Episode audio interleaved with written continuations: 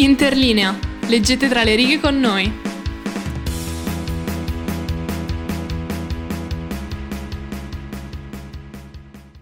Bentornati ascoltatrici e ascoltatori. Oggi a Interlinea alla penultima puntata della quarta stagione, importantissimo. Save the date per l'ultima puntata che sarà originalissima, cioè consigli di lettura estivi, ma oggi vi portiamo l'ultima autrice della stagione perché sì, volevamo darvi un autore prima di concludere. Siamo in tre, sono io, Gaia e Francesco. Cecilia l'abbiamo persa agli esami come settimana scorsa avevamo preso Gaia, una lacrimuccia per Cecilia. Oggi parliamo di un'autrice che io sono molto molto contenta di portare in interlinea. Da quando al primo semestre di quest'anno l'ho studiata per letteratura inglese contemporanea con la professoressa Iannaccaro. Signora Iannaccaro, io ti amo. Quindi bando alle ciance, iniziamo subito con la vita che ce la porta Gaia. Che presento io, esattamente. Esatto. Allora, Angela Carter, che in realtà all'anagrafe ha nome di Angela Olivia Stalker, è stata una scrittrice e giornalista britannica conosciuta per le sue opere femministe di realismo magico e di fantascienza e la sua prosa concilia l'horror fantasy più macabro con la commedia erotica, quindi premette bene. Ora, Angela Carter nasce a Eastbourne, nel Sussex, nel 1940 e eh, fin da piccola si trasferisce con la nonna materna nello Yorkshire. L'adolescenza la eh, vede combattere con l'anoressia nervosa e poi, seguendo le orme del padre, comincia a lavorare come giornalista per il Croydon Advertiser. Eh, frequenta l'Università di Bristol dove studia letteratura inglese, nel 60 sposa Paul Carter, da cui poi divorzia eh, 12 anni dopo perché vaffanculo, e eh, nel 69 eh, utilizza il premio Somerset Maugham, eh, lasciamo perdere la pronuncia come ogni nostra puntata, per lasciare il marito e volare a Tokyo, cioè già da qui si capisce che persona. Eh, dove vive per ben due anni e dove affermò imparai cosa significa essere donna e mi radicalizzai. E a proposito di questa sua esperienza giapponese, scrive due articoli per la New Society e una raccolta di racconti Fuochi d'artificio pubblicata nel 74. Inoltre, alcuni stralci di questa esperienza si ritrovano anche nelle Le infernali macchine del desiderio del dottor Hoffman, pubblicato nel 72. Successivamente esplora gli Stati Uniti, l'Asia e l'Europa, cittadine e donne del mondo, e eh, fin dalla pubblicazione del suo primo romanzo, pubblicato nel 66, La danza delle ombre, iniziò ad essere considerata una delle più originali scrittrici britanniche. Poi a questo seguirono altri otto romanzi, tra cui ad esempio La bottega dei giocattoli del 67, quindi solo un anno dopo primo, la sua prima pubblicazione, premiata con un sacco di premi che io non sarò a ripetere, ma comunque veramente un sacco. Un altro riconoscimento molto importante è il Cheltenham Festival of Literature Award, pronunciato bene, eh, che le fu conferito con la raccolta di racconti La Camera di Sangue. Molto bene. Oltre ad essere una prolifica scrittrice di fiction, eh, redasse anche per il The Guardian e per il The Independent eh, un, un numeroso, eh, una numerosa raccolta di articoli, inclusi nella raccolta Shaking a Leg. Quindi shakerare una gamba, cioè shaking a leg, tipo fare così con la gamba, come si dice in italiano? Uh, Vabbè, abbiamo far, capito. Far vibrare la gamba. Far vibrare la gamba. Nel corso della sua vita poi si occupò anche dell'adattamento radiofonico di alcuni suoi racconti, scrisse due drammi sempre per la radio e due dei suoi lavori, ossia La compagnia dei lupi e La bottega dei giocattoli, videro rispettivamente nell'84 e nell'87 la trasposizione cinematografica a cui ehm, tra l'altro lavorò lei stessa, nella, nel, cioè partecipò attivamente alla, a questa trasposizione. Le sue sceneggiature furono poi pubblicate nella raccolta di opere drammatiche eh, The Curious Room insieme ad altri lavori, tra cui gli scritti radiofonici. Eh, e tra cui anche un libretto per un'opera tratta dall'Orlando di Virginia Woolf. Poco prima di morire, poi Angela Carter aveva iniziato a scrivere un seguito del romanzo di Jane Eyre, eh, di, scritto appunto da, da, Charlotte Bronte, basato sulla vita della figlia adottiva di Jane, ossia Adele, di cui però è sopravvissuta soltanto una sinossi. Infine, Angela Carter morì di cancro ai polmoni nel 92, probabilmente fumava, boh, all'età di 51 sì, anni. Sì. Ecco, Fumava tantissimo. Ovvio perché se sei una scrittrice devi fumare, altrimenti eh, non sei una scrittrice. Um, quindi morì nel 92 all'età di 51 anni nella sua casa di Londra. Con il suo nuovo compagno che era tipo qualcosa del tipo 20 anni più giovane di lei e il loro figlio che era, era abbastanza ah, sì, cioè, anni, questa eroe assoluto. Io voglio solo dire che l'ultima raccolta che hai menzionato in inglese questo è, è un messaggio personale che devo mettere in puntata io ho prestato questo libro alla mia migliore amica men- tipo un anno fa e non me l'ha ancora ridato un libro di Angela Carter, quindi Beatrice se stai ascoltando, io ricordo. Sentiti già la lama sotto la gola. Esatto, sì. esatto. Dovevi fare, devi fare come me quando presto le, le, pers- le cose alle persone e dico sempre eh, guarda che si chiama Pietro e ogni volta glielo ricordo dicendo riportami il rifando, rompo il cazzo. Dovrei farlo anche io. Esatto. Vabbè, mm, io direi allora di passare alla mia parte, cioè quella delle opere in generale, in cui guarderò i temi e lo stile principalmente, dandovi un paio di sinossi così da farvi venire la curiosità dei, di prendere in mano alcuni dei libri. Allora, uno dei temi più importanti nella sua opera è la condizione femminile nella società. In particolare è importante un avvenimento che, diciamo, una rivelazione di Angela Carter in Giappone quando era in Giappone lavorava come cameriere, quindi serviva i businessmen giapponesi che la vedevano solo come un pezzo di carne, però ha una rivelazione molto importante quando un giorno sta guardando un, uh, uno spettacolo al teatro giapponese e personaggi femminili venivano rappresentati da uomini truccati. E in quel momento la rivelazione è che anche gli uomini sono ingabbiati dalla società, anche gli uomini non possono vivere liberamente, non solo le donne.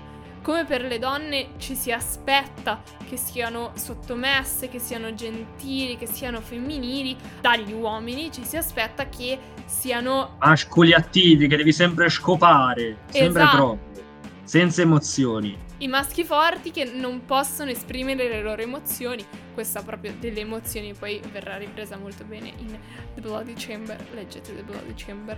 Quindi i suoi libri parlano moltissimo di questa gabbia, la gabbia della società, sia per gli uomini che per le donne.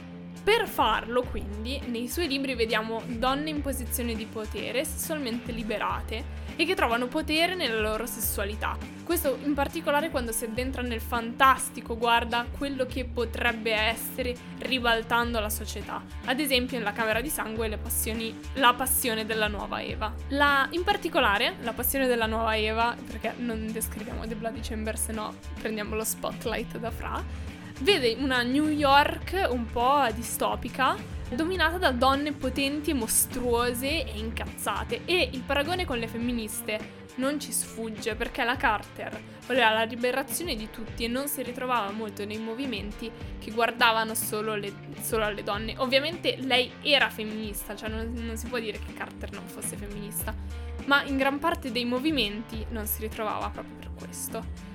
In uh, La passione della nuova Eva, il protagonista, da uomo sessista che sfrutta le donne, che è violento nei confronti delle donne, viene trasformato, rapito da queste donne che sembrano quasi alieni e trasformato in una donna, la nuova Eva. Poi la storia parte da qua, non, non vi spoilerò altro perché secondo me già questo è abbastanza per dire, hmm, interessante. Altri libri invece, invece di ribaltare, diciamo, la realtà come la passione della nuova Eva, guardano la nostra di realtà alterata un po'. Ad esempio La bottega dei giocattoli e Notti al circo. In questi libri vediamo i personaggi femminili al centro, sempre, e eh, nella bottega dei giocattoli, ad esempio, vediamo in chiave fantastica il rapporto di una bambina che va a stare per un po' di tempo suo, con un suo zio, che è un burattinaio, e vediamo mh, mm, simbolizzata, simbolizzata, rappresentata metaforicamente la... Molto bella. una relazione in cui la famiglia ti risucchia, ti mangia la tua individualità e consuma tutto ciò che sei, rappresentato perfettamente da una scena in cui la protagonista è sul palco, eh, spoiler alert, e il cigno che suo zio sta controllando inizia a strusciarsi su di lei e quasi divorarle il corpo. In Notti al circo invece Angela Carter analizza la differenza tra apparenza e realtà e quanto la realtà sia davvero importante. E lo fa attraverso il personaggio sempre di una protagonista, le donne sono importantissime nei suoi libri, sono sempre al centro, che è una performer in un circo appunto, che ha delle ali. E spoiler per l'interpretazione del libro, il punto apparenza e realtà è che tu non sai mai e non sai neanche se la protagonista lo sa, se le sue ali sono vere o false. Sembra molto semplice, ma in realtà è costruito benissimo. In questa apparenza in realtà credo, non credo, ma cosa importa davvero? E soprattutto la donna che ha questo addosso, cosa importa davvero? Molto, molto, molto bello. Era una genia? Spero che si senta che io adoro Angela Carter. Nella sua critica e nell'analisi della società, i generi in realtà passano di secondo piano e sono cornici da attraversare. Infatti non, troverete omogeneità nei suoi generi, nei suoi libri. Per questo vediamo fiabe, romanzi e semi-fantascienza, diciamo. Quindi, recap dei temi, il fantastico, il sessuale, l'erotico, il commento sociale e le realtà considerate di solito basse. Per lo stile invece vediamo uno stile neogotico, fiabesco e folcloresco. Il modo in cui mi piace descriverlo, diciamo, è che le descrizioni in ogni libro sono sovrabbondanti, decadenti e hanno di per sé una dimensione erotica, cioè vedere mm, una descrizione di Angela Carter anche di un armadio o di un fiore o di un giardino o di un vestito è di per sé un'esperienza erotica, decadente, da un certo punto di vista quasi sessuale, cioè è molto sensuale, molto descrittiva. Sto un po' sudando, mi sta un po' emozionando con questo racconto. Comunque andiamo avanti. No, Keep going. In realtà ho finito e si vede soprattutto, cioè secondo me si vede benissimo in Bloody Chamber che vi consiglio perché sono raccontini, quindi potete anche leggere un racconto e dire no, Angela Carter mi fa cagare, in quel caso mi presenterò sotto casa vostra ad uccidervi, però, cioè, capite quello che è Angela Carter. Io lo inserisco nella lettura... Ah no, l'ho già messo ieri. Ieri mentre scrivo la puntata ho messo nell'elenco delle letture estive di Bloody Chamber di Angela Carter. Fantastico. Ecco, che ricordiamo praticamente introvabili in Italia, nel oh, volume quello della Filtrinelli, Infatti, scusami, eh, curiosità per i nostri ascoltatori, ma anche per me. Adesso dove cazzo lo trovi in italiano? Lo trovi in... in Cosa? È una in domanda che stai facendo a me. A, a, voi in generale, a parte l'ebook, no? Dico in formato cartaceo. Con me caschi male perché io riprendo in inglese i suoi libri. Cioè, mi sembrerebbe tipo. Ah, in inglese ci sono, quindi ah, leggere ah, tradotta la scrittura di Angela Carter. Cioè, no, please. Ok, no. ok. Ma è un inglese comprensibile anche per ascoltatori che hanno poco, poca dimestichezza con l'inglese? No. Okay, quindi se avete poca dimestichezza con l'inglese, vaffanculo. No, allora, leggetela anche in italiano, non vi sto leggendo di non leggerla in italiano, però secondo me se vi sentite di avere abbastanza competenze di leggerla in inglese, è un'autrice che merita. Che merita. Perché come tutte le prose che sono molto poetiche, cioè quando ci sta dentro la poesia, è sempre meglio secondo me leggerla in lingua originale che tradotta. Ti direi di andare su, su The Bloody Chamber, sapendo che io osservo ogni tua mossa e sono pronta a inserirmi.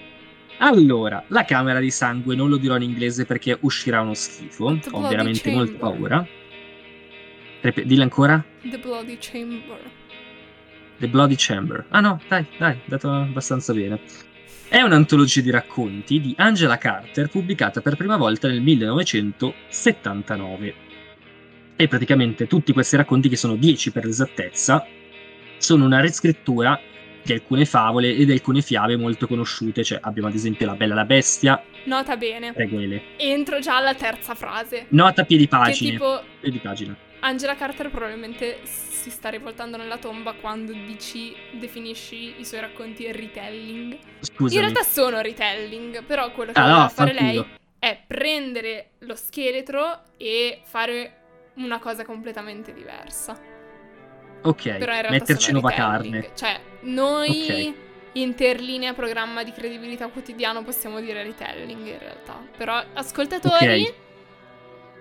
Fatelo a vostro rischio e pericolo.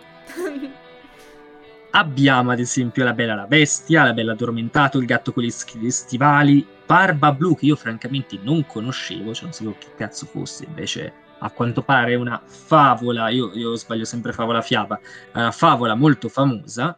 È molto favola, famosa giusto? nel mondo anglosassone. Ok. Bluebeard è tutto questo personaggione. So, io me, me lo stavo confondendo col babà di Buzzati, ma temo non c'entri tipo un cazzo. No.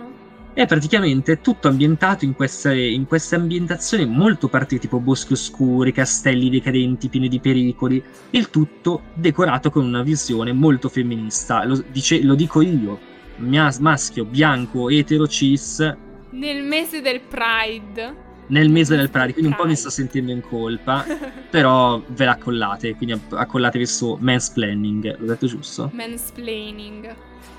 Perché dico splaining? Ok, mansplaining. Quindi accollatevi questo mansplaining. È una visione femminista, difatti tutte le protagoniste sono delle grandi eroine e quella che era una volta la paura iniziale delle protagoniste, quella cosa che le immobilizzava, ora non è più una cosa che le ferma, le terrorizza, ma dice ah sì, prendo in mano la situazione, non ho bisogno di, di nessun cazzo di uomo e faccio la mia vita. Il che è apprezzabile, donna indipendente in carriera, ma non la Harris. Quindi, cioè, tipo, esempio medio di ambientazione di personaggio, una bella addormentata, mezza vampira in un, gaste- in un castello gotico. Io mi sto immaginando, cioè, quando, quando leggevo, prego, vai. No, cioè Vai, che quello della, della mm, Bella addormentata mezza vampira è l'ultimo racconto ed è il più complicato e complesso che non ci capisci un cazzo, che ti servono tipo 20 pagine di analisi teorica. Quindi se dovete leggerne uno, non partite dall'ultimo. Ok. Del- dalla Bella Io me lo sono immaginato, me lo sono immaginato come una cosa mega BDSM, mezza hardcore porn, molto figo. Con vampiri, lacci, eh, cuoio, siringhe, frusti, bellissimo. Ma non so, non credo sia così perché non l'ho letto e le può confermarci. Sì, anche perché la Bella porno. addormentata è tipo una mezza lupa mannara che va a vivere con eh, un vampiro e poi il vampiro viene quasi ammazzato così. Quindi no. Ottimo. No spoiler. No, vabbè, ma sono tipo quattro pagine di racconto. Cioè. Vabbè, tanto adesso vi racconterò due trame e quindi saranno due spoiler, eh, Gaia. Quindi se vuoi smettere di ascoltare, esci, vai, però purtroppo devo, dar- devo dire due Devi trame. rivelare per forza la conclusione. Eh sì, che cazzo, cioè, non è che se no non ti dico nulla. Facciamo che una, una trama non dici il finale, dell'altra fai spoiler alert prima di dire il finale. Ok, vai, Compromesso. questo mi sembra, mi sembra buono. C- ce la posso fare, ci posso provare. Il primo di cui vi parlo è proprio La Camera di Sangue, che è ispirato a Barba Blu, che in inglese mi hai detto che è, scusami? Bluebeard. Ok, perfetto. Quindi, la trama. Una giovane adolescente sposa un vecchio e ricco marchese francese che però non ama, cioè c'è sta sentimento, poverina. Arrivata al castello di questo marchese, lei si rende conto che questo stronzetto è uno che si emoziona tantissimo con la pornografia, ma in particolare che tipo di pornografia? Quella tipo sadomaso, tipo le 120 giornate di Sodoma di Pasolini, una cosa del genere. Bellissimo, bellissimo, filmone. E quindi, ah, ovviamente lei è un attimino cringiata da tutto ciò, povera Crista. E quindi cosa succede? Lei conosce, conosce questo ragazzo che è un accordatore, se non erro, sì, di pianoforti, e lei invece è una grandissima pianista. E le, correggimi se sbaglio, vedo nel tuo sguardo Non il sangue. Ok, tutto perfetto. giusto. Ok, perfetto. Per ora. Questi due si conoscono, lui è cieco. E cosa succede? Si innamo- lui si innamora perdutamente di questa giovane, insomma. Un giorno il marito eh, dice: Guarda, figlia mia, io devo praticamente andare via per un viaggio d'affari, sto via un attimino. Però tu non devi assolutamente in modo categorico ok, entrare in una particolare camera di questa casa. Spoiler alert da questo punto in poi sul racconto. Ok, quindi balzate di almeno un minuto, una cosa del genere. Oppure mettete, non so, velocità per due, così non capite un cazzo. O la rallentate al massimo, così va annoiate e non l'ascoltate. Arrivato a un certo punto potete tornare ad ascoltare. Ora, cosa succede? Ovviamente, vuoi che questa non vada dentro la stanza? Figurati. Nella- allora, con l'assenza, quindi la ragazza disobbedisce all'ordine, entra nella stanza e rega, sta piena di cadaveri. È pieno di cadaveri di tutte le mogli che prima si scopava e ammazzava questo marchese. Ok? Però non vi dico come va a finire. Il prossimo racconto è La bambina di neve, che è ispirata a una, ah sì, una, a una versione mezza oscura di Biancaneve. Anche qua c'è spoiler, spoiler alert e greve. Quindi, un conte e una contessa cavalcano nel pieno dell'inverno, in mezzo alla neve, la bufera, no? Il conte, guardando la neve mentre fa il suo percorso, dice: Ma guarda quanto è bella questa neve, mi piacerebbe proprio avere una bambina, una bambina bianca come questa neve. Poi cosa dice? Voglio anche. Ok, dice, cioè, voglio questa bambina guardando non più la neve, ma una puzza di sangue. Ok, con accanto un corvo. Quindi la neve, il corvo e la puzza di sangue. Il, la trama si infittisce. Non appena esprime quest'ultimo desiderio, cosa succede? Una cazzo di bambina identica come la voleva lui compare. Ok, compare lì sulla strada, sul giaciglio della strada. E quindi ovviamente lui oramai sta guardando solo la bambina, è preso benissimo dalla bambina. E qui spoiler, spoiler alert, detto bene, quindi non ascoltate sì, più. Vabbè, è un racconto che dura tipo una pagina, quindi non so se vale spoiler alert, però va bene comunque. Noi ci pariamo. Quanto, quanto è lunga? Tipo una pagina. Allora vaffanculo, ve la collate tutta. Ecco. Cosa succede? Ovviamente lui è concentrato tantissimo sulla bambina. La contessa non è proprio felicissima di questa attenzione quasi morbosa per sta bambina. Ok? E al comando della contessa la bambina raccoglie una rosa, ok? Si punge e muore. E il conte allora cosa fa? Vabbè, la bambina è morta, che fammo sto cadavere? Commettiamo necrofilia, why not? E, e poi questo corpo si scioglie nella neve, lasciando solo una macchia di sangue, la piuma nera e la rosa rossa che la bambina aveva raccolto.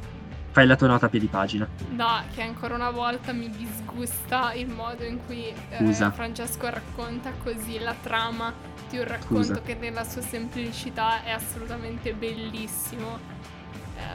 Scusa. Cioè, ma non è colpa di Francesco. Sembra Grazie. che io mi stia accanendo contro Francesco, ma il problema è che raccontare la trama e basta di questi racconti è sempre un po' rischioso.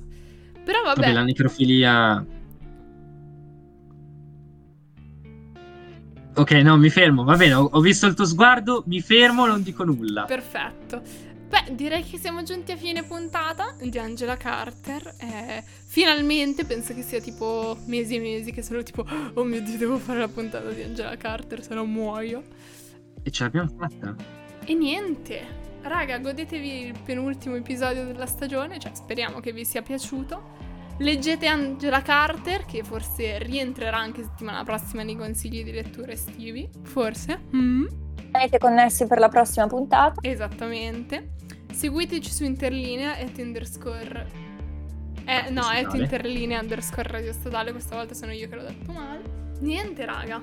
Speriamo che vi sia piaciuta Angela Carter. Eh, Leggete i suoi libri in italiano e in inglese, basta che li leggete. Eh, se ascoltate questa puntata e non li leggete, io sono legalmente Già sotto casa vostra con un M16. Ah, esatto, a farvi causa e, e o a uccidervi in base a quello che mi gira quel giorno. Grazie per averci seguito e baci. Baci, raga. Leggete Angela Carter.